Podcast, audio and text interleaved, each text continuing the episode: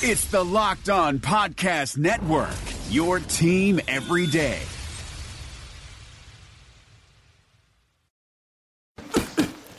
That's for my crazy day. My packed commute, all those unread emails in my inbox. But I'm getting stronger, faster, and pushing myself further every day. I don't care if I'm not like everyone else. This punching bag is the best way to end my day. Fearless is knowing yoga isn't your style. That's the power of the Blue Cross and Blue Shield Federal Employee Program. Learn more about our healthy benefits at fepblue.org slash get more. Locked on Vikings, Locked on Podcast Network. Welcome to the show on this Wednesday morning. Sam Ekstrom with you at Sam Ekstrom on Twitter. Again, it's another truncated knee jerk reaction show right off of Vikings OTA, session number two, available to the local media. It was a beautiful morning out at Winter Park, and there's a lot to report, to be honest with you. Number one, Teddy Bridgewater had the red jersey on, and he was passing out there with the rest of them. There's video posted at zonecoverage.com of Teddy's workout, but basically, he was rehabbing with a trainer, tethered to the trainer with some kind of leash or rope to provide resistance, working on his agility, practicing his footwork. Then he got out on the field with his fellow quarterbacks and participated in individual drills with the QBs and wide receivers. We saw him do play action. We saw him practice throwing on the run. We saw him throw some corner routes. And in these drills, which granted, they're not contact and they're not 100% speed, but I think he looked just as comfortable as any other quarterback out there. Especially his play action was very sharp. His back pedal seems comfortable. And that's going to be the key for Bridgewater. Can he trust his legs again to do the same actions that caused the injury? So far, indications would be yes.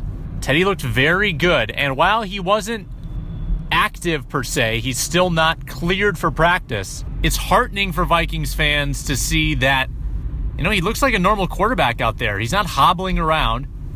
He's doing some light jogging. Teddy Bridgewater's coming along. And when you compare him to a guy like Sharrif Floyd, you realize how well the Teddy rehab has been and also how poor the rehab has been for Sharrif Floyd. We heard from Sharrif for the first time of this new league year, and really for the first time since about the midway point last year. To quickly recap on Sharrif knee trouble in week one. He plays 25 snaps against Tennessee and gets pulled. Gets an arthroscopy on September 22nd after the Packer game. Expected to be back in one month or a month and a half. Misses the rest of the year. Shelved on IR prior to the final game. USA Today report comes out saying that Sharrif Floyd's career is in jeopardy with nerve damage in his quadriceps stemming from the knee surgery. Sharrif observed practice in sweatpants today, and we spoke to him after practice. He said, quote, about his rehab, it's been hell. And I I get where he's coming from with the game that he loves being taken away from him. And he said that he's learned how valuable and how precious the gift of football is because it can be taken away in an instant. He sounded optimistic. He said, in essence, it's not if, it's when he gets to play again. However, it doesn't sound like even he knows when those nerves are again going to start firing. He said, quote, they're taking their sweet old time, which leaves the season uncertain. He couldn't say with certainty whether he'd play again this year. He said it's too soon to tell but he hopes to be out there. And if he does get to a point where he can run again, he's not even running right now as part of his rehab. He's still going to need to get back in game shape after essentially not playing for two years. There's also an update at zonecoverage.com on the offensive line rotations. First team offensive line today Riley Reiff, Alex Boone, Nick Easton, Joe Berger, Mike Remmers. So again, Nick Easton getting those first team reps. Told you yesterday that we shouldn't be we shouldn't be too surprised by that. The second team was more peculiar. left tackle Willie Beavers, left guard Jeremiah Sirles, center Pat Elflein, right guard TJ Clemmings, right tackle Rashad Hill.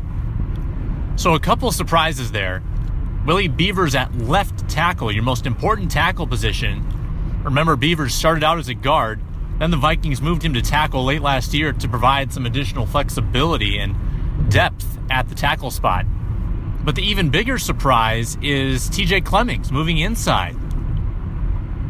Clemmings has started two consecutive years at tackle, and maybe the definition of insanity is for the Vikings to keep doing the same thing and expecting a different result with TJ Clemmings.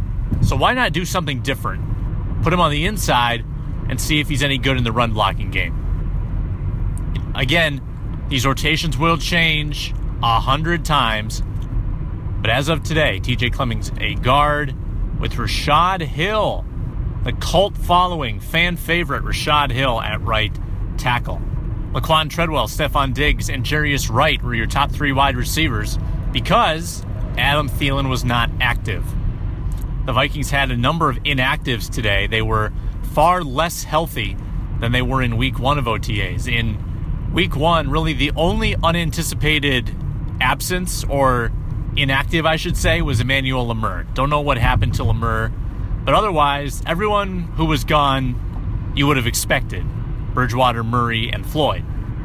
Today, different story. Xavier Rhodes, absent. Don't know why. Antone Exum Jr., absent. Don't know why officially, though, if you remember me reporting last week, he got nicked up, left practice. I wonder if this is stemming from that same injury. Stacy Coley, the draft pick from Miami, not active. Shaan Washington, undrafted free agent linebacker who went to Texas A&M, had a boot on his right foot. Lamur still out. And the aforementioned Adam Thielen had a sleeve on his left leg. No need to project what that might mean. Wouldn't be too concerned about it at this point. When you've just signed a guy to big money, no need to push him in OTAs. If there's any discomfort, we'll see if that carries on through the rest of the offseason program with Thielen. Apparently, Thielen was going to be mic'd up today for the practice, but he wasn't active, so I don't know if that's going to happen at Vikings.com. Two offensive plays of the day, in my estimation. Number one, Case Keenum launching a bomb to Cayleb Jones, the former practice squad wide receiver, going up over Tre Roberson to make a great catch. Then later you had Bradford firing to Diggs, who beat Terrence Newman to the football for a great catch. Caleb Kidder on the defensive side had a terrific pass deflection. Harrison Smith had a couple good pass breakups. Horace Richardson had a good pass breakup. I don't recall seeing any notable interceptions. Pat Shurmur talked about the great communication that he has developed with Sam Bradford, saying that even on, at an OTA practice, they're on the same wavelength where they can change a play on the fly. Shurmur is encouraged about the progress of Dalvin Cook. Again, it's it's really hard to know how a running back is going to translate just because no one can tackle them. Anybody can look good weaving through listless faux tacklers. What will happen when the lights come on? That's the question. Dalvin Cook said that he is close to signing. He's excited to sign, and he is the only holdout remaining for the Minnesota Vikings. One of the guys who signed yesterday, Jack Tocho, told me that it was a relief to finally get that contract done. Had a good conversation with Tocho. Great kid from North Carolina State, converting from corner to safety. Actually, the second Viking now who's converting to safety, the other being Tommy Armstrong Jr., who the Vikings signed yesterday. Armstrong Jr. was at rookie camp on a tryout basis and the Vikings waited until yesterday to sign him, bringing him in to replace Mitch Matthews, the wide receiver. Sad to see Matthews go, but with Armstrong and Tocho, they're working together now to try to learn the safety position. Obviously, for Tocho, a corner four is going to be easier to transition to a safety than a quarterback, so he has a leg up. And I like Tocho's chances to potentially make this roster. The Vikings love getting value out of their late round or undrafted safeties.